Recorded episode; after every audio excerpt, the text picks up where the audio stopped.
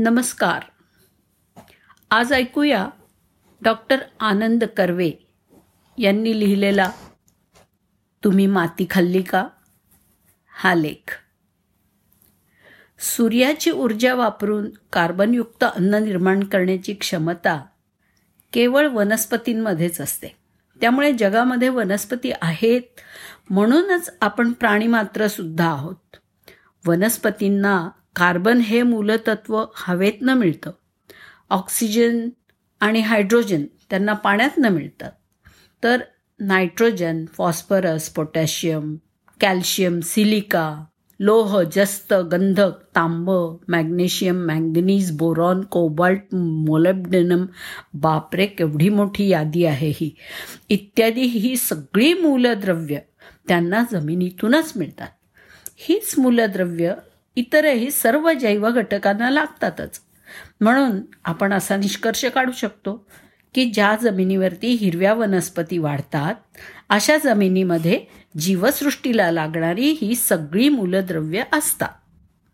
मग प्रश्न असा उद्भवतो तो की आपल्या शरीराला कोणत्याही खनिज मूलद्रव्याची कमतरता भासायला नको यासाठी आपण माती खायला काय हरकत आहे?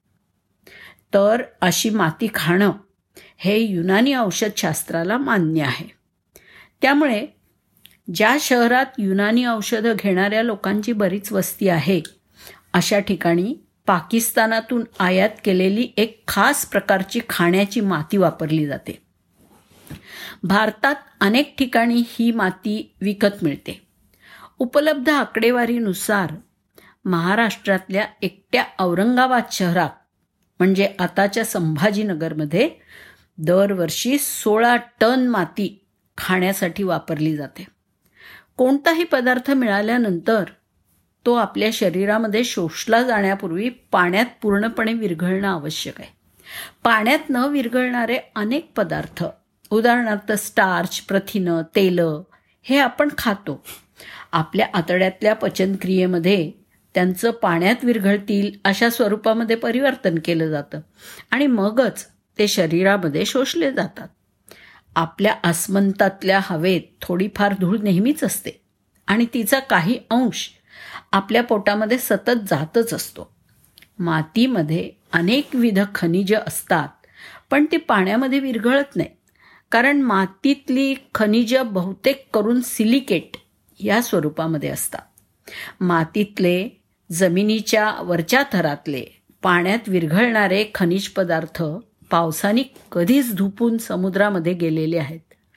असं दिसून आलं आहे की आपण जमिनीत नुसती साखर जरी घातली तरी जमिनीतल्या सूक्ष्म जंतूंच्या संख्येमध्ये वाढ होते. साखरेत तर कोणतंच खनिज पदार्थ नसतात. त्यामुळे या प्रयोगाने हेच सिद्ध होतंय.